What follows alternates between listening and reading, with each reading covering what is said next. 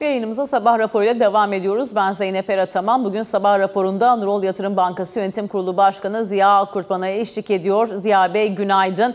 Ee, yeni güne başlarken Merkez Bankası'ndan gelen hamleleri takip ettik. Ekranı yeni açan izleyicilerimiz olabilir. Onlar için hemen çok kısaca bir turlayayım izin verirseniz. Ee, Merkez Bankası finansal kaynakların verimli kullanılmasının desteklenmesi amacıyla taşıt kredilerinde %3 olan büyüme sınırının %2 olarak belirlenmesine karar verdi. İhtiyaç kredilerine dokunmadı. Kredi kartı nakit kullanımlarına ve kredili mevduat hesaplarına uygulanan aylık azami faiz oranı %2,89'a yükseltildi. Gecikme faizi de %2,13 olarak bu arada belirlendi. E, TL cinsi e, ticari krediler tarafında e, yine menkul kıymet tesisi kapsamında %3'lük bir büyüme limiti vardı. Bunun %2,5 olarak tekrar belirlendiğini görüyoruz. İhracat, yatırım, tarım ve esnaf kredileri bu sınırlandırmanın dışında tutulmuş durumda. Aynı zamanda yine ihracatçı tarafında da önemli gelişmeler var. Reskont kredilerinde e, 1,5 milyar TL'ye yükselen bir limit söz konusu. Aynı zamanda reskont kredisi kullanımında %30 ilave ihracat bedeli satış koşulunun kaldırıldığını görüyoruz. Bir de reskont kredisinin vadesi boyunca verilen döviz almama taahhüdünden ithalat ödemeleri kapsamındaki döviz alımlarının istisna tutulduğu başlıkları bu sabah Merkez Bankası'ndan karşımıza çıkıyor. Öncelikle isterseniz seçici kredi ve miktarsal sıkılaştırma e, boyutuna bu işin gelelim. İhracatçı tarafını da birazdan konuşuruz. E, Bu ilk tarafa baktığınız zaman e, krediler tarafında nasıl bir ilerleme öngörürsünüz? Bunu bir sadeleşme adımı olarak görmek lazım mı? Bankaları nasıl etkiler bu adımlar? Zeynep Hanım günaydın. Şimdi bu konu faiz açıklaması sırasında gündeme gelmişti. Evet. Miktarsal kısıtlama yapılacak e, diye. O bu da onun e, etkileri. Her ne kadar e, bankalar kredi verme konusunda son derece yavaşlamış olsa da böyle bir e, işi daha bir zımni olarak e, gündeme getirilmesi e, piyasaya bir mesaj veriliyor. Yani kamu tarafında kısıtlanmayan e, harcamaları biz piyasadaki para arzındaki para sirkülasyonundaki e, kısıtlamayla e, kısıtlamalarla e, dengelemeye çalışacağız e, mesajıdır bu. E, bankaları çok etkiler mi? Çok fazla etkileyeceğini zannetmiyorum. Zaten hemen hemen e, durulmuş e, vaziyetteydi. E, bir de bu bahsettiğiniz önlemler içerisinde katsayılar vardı. E, hı. o- onu da ben e, belirteyim. İşte e, faiz oranına göre e, 1.4 e, katsayılı menkul kıymet tesisi veya 1.8 e, katsayısına göre menkul kıymet tesisi vardı faize e, göre. Birinci baş- basamaktaki faiz oranı yüzde e, 17'lere e, tekabül ediyor bugünkü uygulamada. E, ikinci katsayıdaki 1.8'likte ise yüzde e, 32 diye yanlış hatırlamıyorsam denk geliyor. Bankalar biraz daha bunu sevebilirler. E, belki orada bir rahatlama olabilir. Sebebi de şey faiz biraz daha yüksek diye ama genel e, çerçevede bankaların krediler konusundaki e, hareketlerini ve politikalarını çok fazla değiştireceğini ben zannetmiyorum. Zaten son derece yavaş bir kredi büyümesi hatta ticari kredilerde artık gerilemeler e, söz konusu idi. O açıdan e, bu e, biraz da malumun ilanı olduğu gibi e, tanımlayabiliriz Zeynep Hanım. E, peki bu durum net faiz marjlarını nasıl etkiler? Az önce katsayılara değindiğiniz için sormak istedim. E, cüzidir E, çünkü e, hala e, bir şekilde e, mevduat faizleri e, az da olsa aşağıya gelmiş durumdayken e, kredilerin bu civarda e, hareket etmesi, e, biraz faizlerin yükselmesi, faiz marjlarında e, bir puan maksimum e, herhalde bir düzeltme sağlayabilir. Bu kredi kartlarındaki artış e, önemli çünkü orada çok fazla bir kullanım söz konusu oldu. Orada da resim biraz daha e, düzelebilir Zeynep Hanım. E, o tarafı bir miktar e, döviz talebinin veya bu piyasada oluşan e, arbitraj imkanının önüne geçme çabası olarak da yorumlamak gerekir mi diye soracağım Ziya Bey. Çünkü yayınlarda konuklar çok söylüyordu bunu. E, nakit e, çekerek kredi kartından işte kur korumalı mevduat veya döviz veya düz TL cinsi e, mevduat gibi farklı enstrümanlara giderek aradaki işte e, faiz farkından kaynaklı bir arbitraj geliri e, hedeflendiği, bunların aslında hepsinin belki de ihtiyaç için e, çekilmiyor olabileceğini işaret eden yorumlar e, alıyorduk. Böyle bir eğilimin de önüne geçmek istiyor olabilir mi Merkez Bankası? Mutlaka bu dediğiniz arbitrajı yapan vardır ama ben e, genelde ağırlıklı olarak bu kredilerin gerçekten ihtiyaç için çekildiğini düşünüyorum. Büyük bir çoğunluğunun. E, çünkü e, şu andaki hayat pahalılığını, yaşam standartlarını da düşünecek olursak e, o açıdan bence çok fazla bir şey fark etmeyecek. E, döviz talebinin e, kaynakları veya dövize olan talebin kaynakları tam olarak bunlar olamaz. E, onun dışında tabii ki e, firmaların e, ihtiyacı var. Elinde gerçekten nakde olan e, e, şahısların e, talebi var. Yani bunları koyduğumuzda e, bir e, fark e, ne kadar e, fark edecek bu önlem bence çok e, kısıtlı e, kalacaktır. Ama sonuçta e, enflasyona yönelik e, bir adım olarak bence bunu e, düşünmemiz lazım. Dediğim gibi e, parasal aktarım mekanizmalarında kısıtlamaya gitmek suretiyle piyasada e, dolaşımdaki para e, miktarını azaltmaya çalışılıyor. Faiz arttırımı yoluyla talebi kısmak, enflasyonu dizginlemek e, tabii çok da kolay olmadığı için bu e, gelinen faiz seviyeleriyle bunu daha indirek yollarla e, bir e, yola e, patikaya e, sokmaya çalışıyor Merkez Bankası belli ki. Umuyorum e, direkt değil de indirek yolla da yapılan e, bu çabalar e, inşallah e, başarıya ulaşır diye e, düşünüyorum Zeynep Hanım. Şimdi ulaşır mı o tarafı da bir konuşalım. Çünkü enflasyon biraz da ikna işi gibi gözüküyor enflasyonla mücadele. Öncelikle insanların tabii beklentilerinin de çıpalanması lazım. Gerçekten enflasyonla mücadele edildiğine bilhassa yerlinin ikna olması yabancıdan belki daha ön planda burada. E, bu açıdan da enflasyon raporunu da e, göreceğiz. Şimdi iki toplantı üst üste aslında piyasa beklentisinin altında kalan faiz artırımları gördük. E, bu anlamda siz hani bu mevcut e, kompozisyonu da gördüğünüzde enflasyonla mücadelenin samimi olduğu konusunda biraz daha piyasanın ikna olmasını bekler misiniz? Yani piyasa ikna edecek adımların atılması lazım. Şimdi hani bahsettik e, bir tarafta e, piyasadaki e, para dolaşım miktar kısıtlanmaya çalışılıyor. Bu bir önlem. Tamam. Faiz çok arttırırsınız, az arttırırsınız bu bir tercihtir ama gelmesi gereken nokta bu değildi. Bunu piyasa o yüzden e, altta buldu. Hadi diyelim ki bu önlemlerle biraz dengelemeye çalışıldı ama e, bence e, gerçek anlamda bir enflasyonla mücadele politikası, planı açıklanmadı. Burada kamunun e, davranışları, harcamaları konusunda, kamu e, tasarrufları konusunda herhangi bir piyasayı ikna edici bir açıklama henüz gelmediği için şu anda enflasyonla olan mücadelenin e, kısıtlı yapıldığı, piyasaları da çok da tatmin etmediği aşikar. Umuyorum bu işte Ekim ayında e, ortaya çıkacak olan e, yeni ekonomi planı veya orta vadeli planda bu konular e, işlenip e, piyasaları ikna edip işte o bahsettiğiniz ikna olayının gündeme gelecek şekilde gerçek anlamda kapsamlı bir plan sunulmak suretiyle piyasalar enflasyonla mücadele konusunda ikna edilebilir Zeynep Hanım. Ama şu andaki e, açıklamalar veya alınan aksiyonlar daha işin başında olduğu için veya yeteri kadar e, konular gündeme getirilemediği, işlenmediği için tatmin edici, ikna edici olmaktan uzak duruyor. Bu bir gerçek. E, buna göre de önlem alınması gerektiği ikinci ayrı bir gerçek.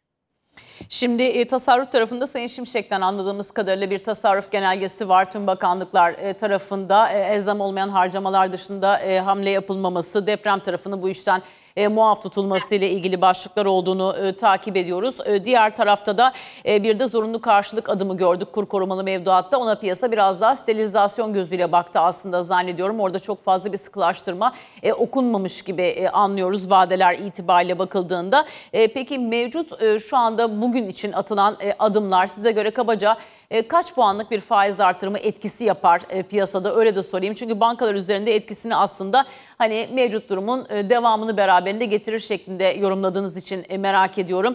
E, bir de tabii ki Merkez Bankası eğer daha kuvvetli bir faiz artırımına gitmiş olsaydı e, bunun finansal sistem üzerinde bir riski olur muydu? Çünkü bankaların elinde enflasyon endeksi kağıtlar da var. O açıdan sormak isterim.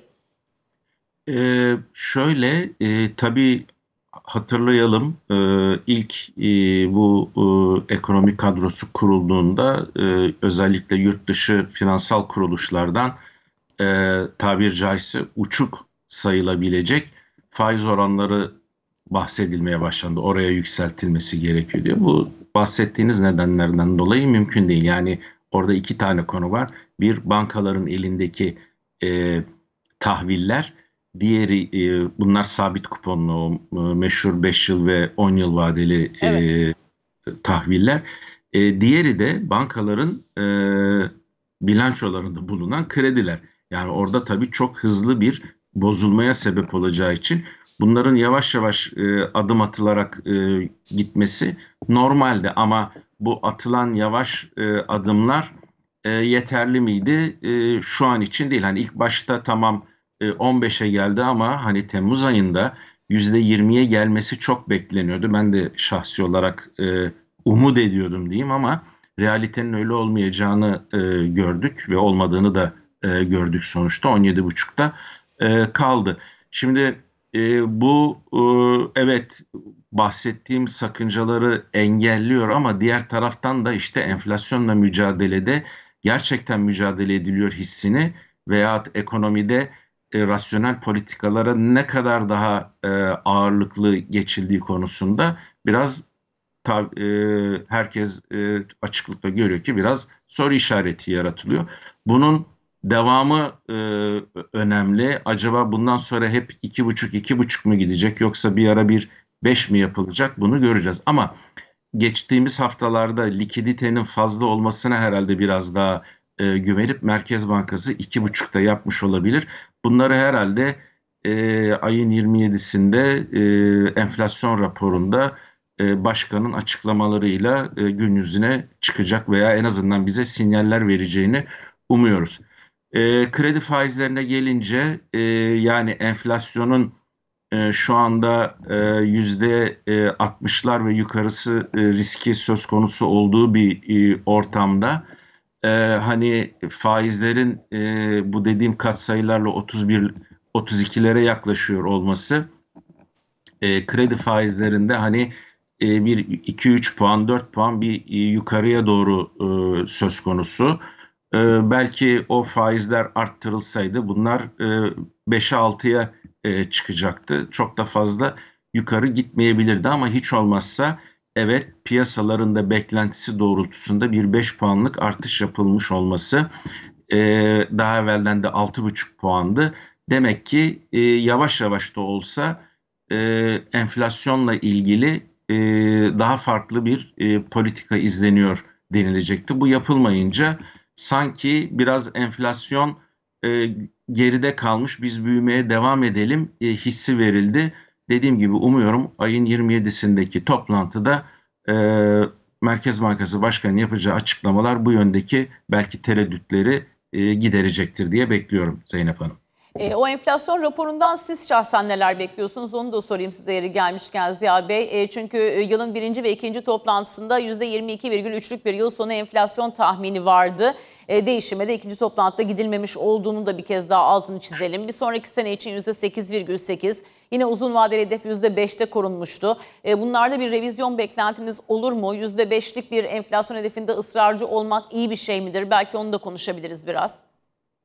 Yani bunların gerçekçi olmadığını hepimiz biliyoruz. E, eminim kendileri de e, biliyorlardır. E, biz e, bu e, önlemlerle, bu yavaş adımlarla e, 22-8'ler veya işte 5'ler 8'ler e, şu anda çok kolay değil. Ben sene sonundaki enflasyonu e, 60 civarında hatta belki eğer Eylül'de beklediğim gibi bir yine e, okullar açılıyor diye zam furyası e, başlarsa 60'ın bile üstüne çıkabileceği bir ortamdan e, bahsediyoruz. Burada 22 idi veya işte bir sene sonra 5 diye e, bence e, rakamlar e, öne sürmek e, çok e, doğru değil. E, ne yazık ki üzülerek görüyorum. E, pek de inandırıcı görünmüyor bu rakamlar. O yüzden bence daha gerçekçi konuşup ona göre e, önlemleri almak, e, gerçeklerle yüzleşmek tabii ki herkes gibi benim de tercihim Zeynep Hanım. Şimdi atılan adımların döviz talebi üzerinde nasıl bir etkisi olabilir? Biraz da o tarafı açalım isterseniz. Çünkü e, özellikle bireyseller tarafına bakıldığında az önce e, aktardık zaten kredi kartı nakit çekimi ve KMH'daki faiz tarafında e, artışlar olacağını. E, döviz tarafında zaten şirketler için biliyoruz döviz geliri yoksa döviz cinsinden borçlanması da sıcak bakılan bir konu zaten değil. Bununla beraber yine ihracat tarafına baktığımızda orada bir miktar finansmana erişimin kolaylaştırılmaya çalışıldığını da e, görüyoruz. Özellikle tabii e, ithalata dayalı bir ihracat yapıyorsanız en azından ithalat ödemeleri kapsamında döviz alma e, kolaylığı sağlanmış. Reskont kredisi kullanacak ihracatçı şirketler için. E, hem adımları ihracatçılar açısından e, nasıl yorumladınız? Cari dengeye bunun bir pozitif katkısını görebilir miyiz diye sorayım. E, hem de aynı zamanda genel olarak ekonomi içerisindeki döviz talebi açısından bugünden çıkarımlarımız neler olabilir? Şimdi döviz e, ihtiyacı olan bir şekilde dövizini bulup e, ithalatını veya ödemesini yapıyordu. Şimdi bu e, gelen önlemle biraz daha rahatladı.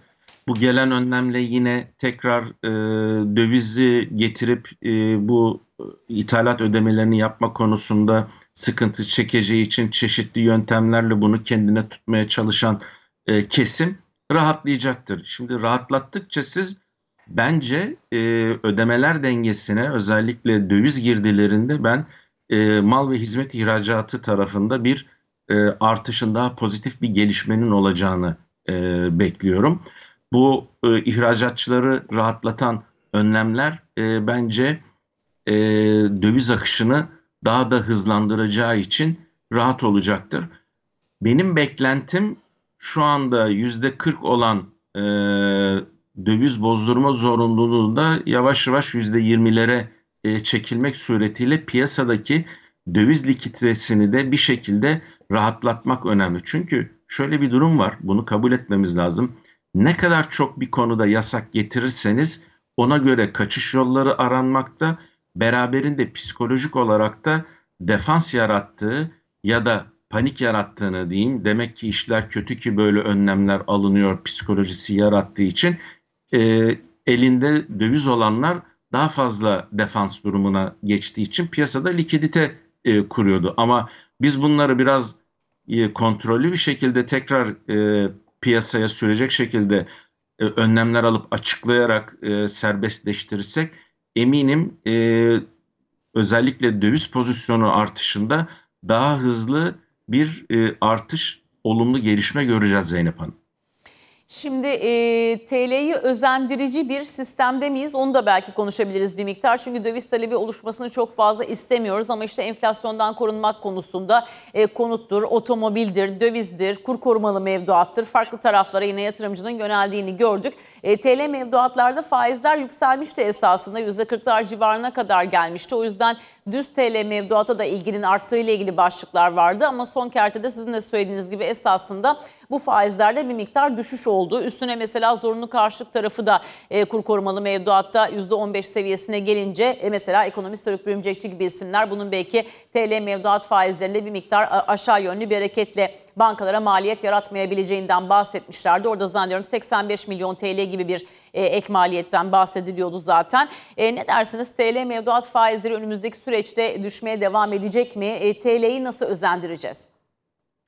E, şimdi düşmesi, daha fazla düşmesi bugünkü enflasyonist ortamda e, iyi değil. Ha, keşke düşse çünkü beraberinde piyasada demek ki likidite bolluğu var. Kredilerde e, bir rahatlama e, söz konusu olabilir. Ancak burada bütün sorun dövize olan e, talebin temelinde yatan e, konu malum e, enflasyona karşı, hayat pahalılığına karşı kişiler, özellikle kişiler, gerçek kişiler ellerindeki varlıkları enflasyona karşı koruma içgüdüsüyle hareket etmekten dolayı dövize yatırım yapıyor. Niye? Çünkü döviz e, uygulanan politikalar sonucunda da biraz da kıt bir meta haline geldi. Niye öyle oldu? Çünkü biz cari fazla vermeye, dış ticaret fazlası vermeyi hedeflerken maalesef e, o olmadı. Aksine açıklar e, daha da büyür hale geldi. Niye? Çünkü dövizi tutmaya çalıştık gibi. Böyle birbirinin içine girmiş e, politikalar neticesinde biz dengeyi tutturamadığımız için talep dövize kaydı. Şimdi eğer biz enflasyonu aşağıya indirebiliyoruz, faizimizi biraz enflasyona yaklaştırabiliyor e, duruma gelirsek, yatırımcı da özellikle gerçek e, kişiler başta olmak üzere ellerindeki varlıkları Türk lirasında tutmaya devam ederlerse e, o zaman e, Türk lirası cazip hale gelir. Ama enflasyon işte 50 dedik 60 belki yukarı da olur dediğimiz bir ortamda %20-25 e, mevduat faizi hiç kimse için cazip değildir. Zorunlu hallerde veya işte çeşitli nedenlerden dolayı tutuluyor olması e, söz konusudur. O zaman biz Türk lirasını cazip hale getiremeyiz.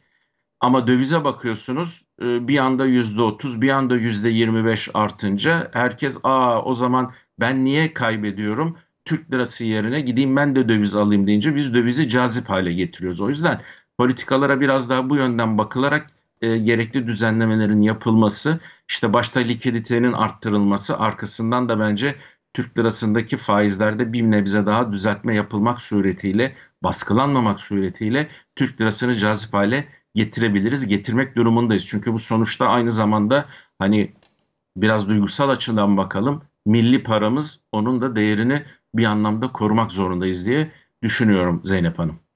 Peki bu tabloda CDS'i nereye oturtursunuz onu da merak ediyorum aslında Ziya Bey. Seviyeler e, düşüyor özellikle e, seçim dönemine kıyasladığımız zaman ama Cumhurbaşkanı Yardımcısı da söyledi hala yüksek buluyoruz diye. E, sizinle de biz herhalde bu yayınları belli bir süre önce yapıyor olsaydık 300'ler belki kritik seviye diye konuşuyor olurduk ama şu anda artık 500'leri bir miktar daha kritik seviye diye görüyoruz. Bu bile herhalde bu işarettir. Burada bir toparlanma beklentiniz var mı?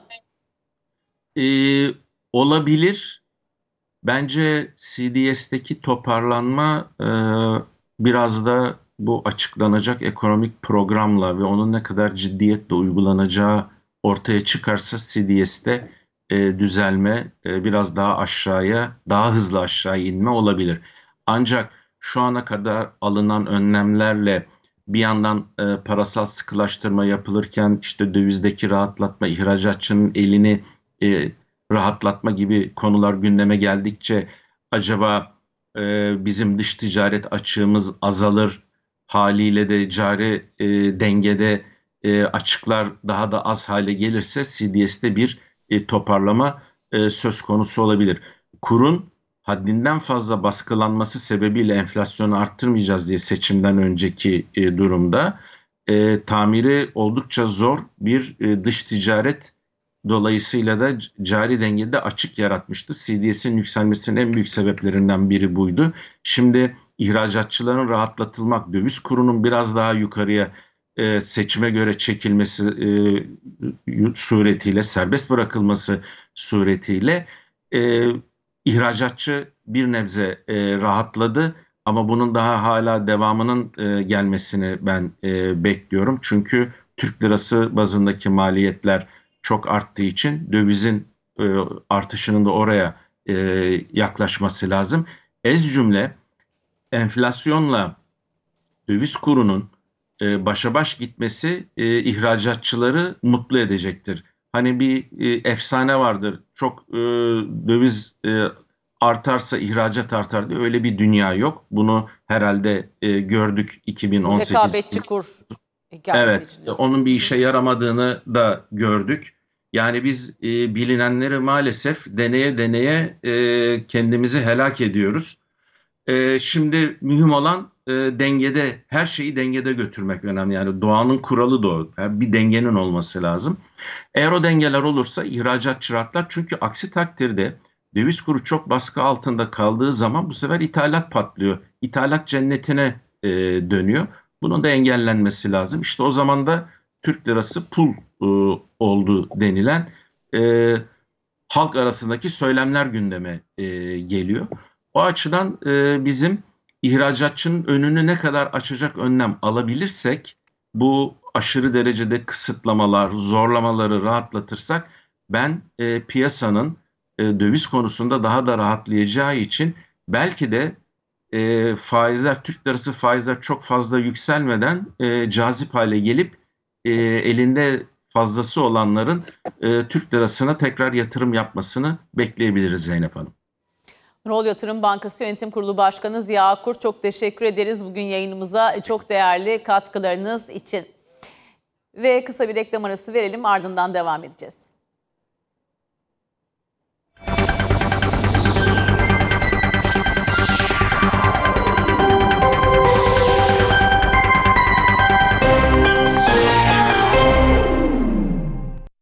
Ve sabah raporuna devam ediyoruz. Bloomberg KT Genel Müdürü Alican Türkoğlu bizimle beraber biraz da siyaset gündemini konuşalım. Alican günaydın. Günaydın. E, dün de seninle yayında bahsetmiştik aslında kabine toplantısında gündem ekonomi olacak diye 3 saat 20 dakikada sürdüğünü takip ediyoruz. Buradan e, çıkan ana mesajlar ekonomi için neler oldu sence? Şimdi özellikle çalışma hayatına yönelik mesajlar var. Burada e, belirli durumlarda düzeltme isteyen, maaş konusunda düzeltme isteyen kesimler de var bilindiği gibi. Şimdi bir yandan aslında memurlara yönelik görüşmeler devam edecek. Toplu sözleşme görüşmeleri Ağustos ayı itibarıyla. Ama bir yandan da e, maaş zamlarının daha fazla olmasını savunan ve isteyen kesimler de vardı. Buna yönelik e, yılbaşı civarı zaten çalışmaların tamamlanacağını, dolayısıyla bu yıl sonunda kendini mağdur hissedenlerin de gönlünün alınacağı Cumhurbaşkanı'nın kelimeleriyle söylendi. Dolayısıyla bir kere çalışma hayatıyla ilgili olarak önümüzdeki dönemde bakanlığın gündemi e, yeni maaş zamları olacak. Ama dediğim gibi bu seneyi kapsaması zaten beklenmiyor. Önümüzdeki yıl için bu zamların nasıl bir oranda olması gerektiğine karar verilecek aslında. E, yastık altının ekonomiye dahil edilmesi çağrısı bir kez daha yapıldı. Evet. E, Cumhurbaşkanı. Yani üretkenliğe bir katkısı yok ekonomide. Evet, ekonomiye herhangi bir gerçek anlamda bir katkısı olmadı. Buna yönelik yeni mesajlar, yeni adımlar gelecek mi önümüzdeki günlerde? Bunlar takip edilecek. Yani bunları teşvik için, yastık altındaki dövizin altının ekonomiye dahil edilmesi için bir yeni bir teşvik modeli geliştirilecek mi? Veya yeni açıklamalar gelecek mi? Bunlara da bakacağız. Özellikle Körfez turundan sonra bu hem e, Birleşik Arap Emirlikleri ile imzalanan 13 anlaşma hem Suudi Arabistan'la imzalanan 5 anlaşma ve bunların devamının da gelebileceği yönündeki mesajlarda e, ağırlıklı olarak bunun varlık satışı olup olmadığı tartışılıyordu. Hangi Evet. nerenin satıldığı, nerenin kaça satıldığı gibi Böyle tartışmalar vardı. değil diyor, değil mi en azından ağırlıklı ağırlıklı e, anlaşmanın ağırlığının e, varlık satışıyla ilgisi olmadığının Yatırım e, evet üretim ve istihdama yönelik projelerin daha e, fazla olduğunu söylüyor. Dolayısıyla bu kapsamda e, ekonomiye yönelik önemli mesajlar bunlar. Zaten enflasyona mücadele kapsamında önümüzdeki dönemde atılacak adımlara yönelik bugünden çalışmaların başladığının sinyalini verdi. Ki daha önceden e, bunu Hazine Bakanı e, Mehmet Şimşek de söylemişti. Buna yönelik neler olacak göreceğiz. Dış politika yönelik önemli mesajlar da var. Özellikle yanlış anlaşılmalardan kaynaklı sorunların ve sıkıntıların çözülebileceğine yönelik mesajlar. Avrupa Birliği'ne yönelik e, bu son dönemde AB ile Türkiye arasındaki olumlu havanın devam etmesi, isteği, Türkiye'nin bu yöndeki isteği ve talebinin devam ettiğine yönelik mesajlar da var. Dolayısıyla bu kapsamda ilişkilerin sürdürüleceği ve sürdürülmesi gerektiği mesajlar önemli. Tabii tahıl koridoru Rusya konusuyla ilgili henüz somut bir gelişme olmadı ama e, kısa bir süre içerisinde işte bir görüşmenin olması bekleniyor Ankara'da. Dün kabine sonrası konuştuğum bazı isimlerde de onlar da halen bir Putin Erdoğan görüşmesinin yakın zamanda olmasını bekliyorlar. Ağustos'taki yüz yüze görüşme öncesi. Özetleyebilirsek şimdilik böyle gibi gözüküyor kabinenin detayları. Şimdi bugüne döndüğümüzde ise meclis tarafında bir e, olağanüstü genel kurul toplantısı olacak değil mi saat 15'te? E, oradan neler beklemek lazım? Neden böyle bir olağanüstü genel kurul toplantısı var? Biraz burayı da açalım istersen. Şimdi muhalefet bunu e, ÖTV ve KDV'deki zamların görüşülmesi amaçlı olarak meclisin olağanüstü toplantıya çağrılmasını istemişti. Tatilde bilindiği gibi meclis şu anda. E, Normalde 1 Ekim'e kadar. E, Bugün saat 15'te de Numan Kurtulmuş meclisi olağanüstü toplantıya çağırdı. Bir kere genel kurumun genel kurulun çalışabilmesi ve genel görüşmenin gerçekleştirilebilmesi için 200 milletvekilinin e, hazır bulunmasına ihtiyaç var. Ee, ki muhalefetin sayısı yetiyor şu anda Türkiye Büyük Millet Meclisi'nde bu sayıyı bulmaya. Yani 200 milletvekili, işte CHP'nin 130, Yeşil Sol Parti'nin e, 55, İyi Parti'nin 44, Saadet Partisi Gelecek Partisi ile birleşti. Yani grup oluşturmak için birleştiler. 20 milletvekilleri var. DEVA 15, Demokrat Parti 3. Dolayısıyla 200'ün üstüne çıkıyor. Ancak burada e, herhangi bir şekilde e, zamların geri alınmasına yönelik bir değerleme, bir açıklama, ondan sonra bir karar alınması ve bunun hükümete iletilmesi veya meclisin bu yönde bir tavsiye kararı alması gibi bir durumda beklenmiyor. Burada konu ÖTV ve KDV'ye ilişkin zamlara, zamlarla ilgili olarak muhalefetin açıklama ve izahat beklemesi diyebiliriz. Muhtemelen hükümet adına konuşacak isim isimler de neden bu zamların yapıldığına ilişkin bir açıklama yapacaklardır. Yani bugün aslında meclisten benim bir beklentim e, gerginliğin çıkması. Muhtemelen ittifak, karşı iki ittifak üyelerinin yani hükümetle muhalefetin tartışması ve sonucunda da e, ÖTV ve KDV konusunun mecliste görüşülmüş olup gündemden kalkması veya e, uzaklaşması olarak okuyabiliriz. E, Bir de bugün- CHP'nin Anayasa Mahkemesi'ne başvurusu var ama Evet, tabii. o, bu, o e, motorlu taşıtlar vergisiyle ek ilgili. MTV için. Yani bu sene için MTV'nin e, iki kere ödenmesini Anayasa Mahkemesi'ne taşıdı e, Cumhuriyet Halk Partisi. Bunun da eşitliğe aykırı Yani olduğu. deprem harcamalarının işte dörtte birine gider. Yani buradan toplanan paranın ancak dörtte biri oraya gider. Doğru. Doğru. Muhtemelen bugün mecliste bu da konuşulacaktır. Yani hem ÖTV KDV zamları hem ek motorlu taşıtlar vergisinin Anayasa Mahkemesi'ne götürülmesi. Dolayısıyla hükümetin e, getirmiş olduğu, yapmış olduğu bir takım zamlarla ilgili olarak muhalefetin tepkisi sertleşerek de devam edebilir önümüzdeki süreçte. Ama dediğim gibi bugün olağanüstü toplantı saat 15'te sonrasında kapanacak. Ekim'e kadar da meclis tatil olacak. Dolayısıyla bu arada yani bugünden sonra Ekim'e kadar bu zamlardan başka muhalefetin kendi gündemi de olduğu için özellikle parti içi meselelerle çok meşgul oldukları ve olacakları için gözüken o. E, Bu konu bugün itibariyle evet çok konuşulacaktır. Ama önümüzdeki günlerde e, gündemden, meclisin de kapalı olması sebebiyle gündemden daha da düşecek diye görüyorum ben. Şimdi diğer tarafta dün de seninle e, konuşmuştuk. Özellikle tabii e, memurlar e, tarafı ile ilgili 1 Ağustos'tan itibaren takip edeceğimiz bir süreç var demiştik. Dün Memur Sen Başkanı'nın açıklamaları da oldu. Kamu görevlileri için 2024'te %70, 2025'te %40 e, zam talebi ifade ettiklerini söylüyor. Nasıl karşılık bulur bilemiyoruz. Diğer tarafta kamu görevlilerine aylık 7650 liralık bir kira yardımı talebi iletti. Ne dersin? 1 Ağustos'tan itibaren bu başlıklar da herhalde önemli. Bir de tabii bekar ve yeni işe başlayan memur için 22 bin liralık en düşük maaş sözü yerine getirilmeli diyor e, Şimdi Sayın Yalçın. toplamda 120 maddelik bir aslında teklif memur seninki. Yani seyyanen zammın kamu emeklilerine de yansıtılması, birinci derece tüm memurların ek göstergesinin 3600 olması gibi çok ayrıntılı noktalar da var. Ama tabii en çok kamuoyunun dikkatini çeken konu senin de söylediğin 2024 %70, 2025 şimdi %40 zam talebi. Şimdi Ağustos ayında 1 Ağustos itibariyle başlayacak görüşmeleri. Ee, muhtemelen zaten Çalışma Bakanı'nın ev sahipliğinde de yapılacak. Ee, benim konuştuğum kişiler dün e, bundan da yani bu görüş toplu sözleşme görüşmelerinden de tam uzlaşmayla bir sonucun çıkması yönünde umutların yüksek olduğunu söylüyorlar. Dolayısıyla memur senin sunmuş olduğu bu ilk rakamlar hükümetin kafasında ne var? 1 Ağustos'ta bunları kısmen anlamaya başlayacağız görüşmeler başladıkça. Ağustos ayı sonuna kadar e, sürebilir, sürmesi hedefleniyor ve e, dediğim gibi hükümet tarafından konuştuğum isimlerin genel kanısı e, bu sürecin de e, uzlaşmayla tamamlanıp bir orta noktada buluşulabileceği yönündeki ümidin yüksek olduğu yönünde. En azından şu andaki değerlendirmeleri o. Ama senin saydığın başlıklar, devamında memur senin beklentileri, önümüzdeki süreçte özellikle memur yönelik ne gibi adımlar atılacağına ilişkin hükümetin belki de toplantılarda e, memur heyetine e, söyleyecekleri veya iletecekleri bu konuyu bir orta noktada buluşturacak e, izleniminin daha yüksek olmasını sağlıyor dediğim gibi. E, daha 25 Temmuz, 1 Ağustos'ta başlayacak görüşmeleri 31 Ağustos'a kadar da sonlanması e, hedefleniyor. Dediğim gibi memur sen ilk teklifini sundu. Şimdi hükümet bu teklif üzerinden ne gibi değerlendirmeler yapacak ve Ağustos ayı başı e, itibariyle de neler sunacak memurlara bunları takip edeceğiz. Dediğim gibi Ağustos ortası falan biraz daha net tabloyu görürüz bu toplu sözleşme görüşmeleriyle ilgili olarak. E, Bugün bu arada içeride reel kesim güven endeksi ve kapasite kullanım oranının da açıklanacağını çok kısaca hatırlatalım. Hazinenin bugün ihaleleri olduğundan birazdan biraz önce bahsettik. Yurt dışında da Almanya'da IFO, Amerika'da S&P CoreLogic Konut Fiyat Endeksi, Conference Board'un tüketici güveni ve Richmond Fed'den gelecek aktivite endeksini izliyoruz. Ekranımızda detaylarını görebilirsiniz. Bu arada bir son dakika bilgisi geldi. Adana'nın Kozan ilçesinde saat 08.44'te 5.5 büyüklüğünde bir deprem meydana geldiği bilgisi var. Ee, tekrarlayalım radyodan izleyenler için. Ee, Adana'nın Kozan ilçesinde saat 08.44'te 5.5 büyüklüğünde bir deprem meydana geldiği bilgisi var. Haber merkezimize daha fazla detay ulaştıkça sizlere aktarmayı sürdüreceğiz diyelim. Buradan Adana'ya da geçmiş olsun dileklerimizi iletelim. Sabah raporunu bugün de böyle noktalıyoruz efendim. Hoşçakalın.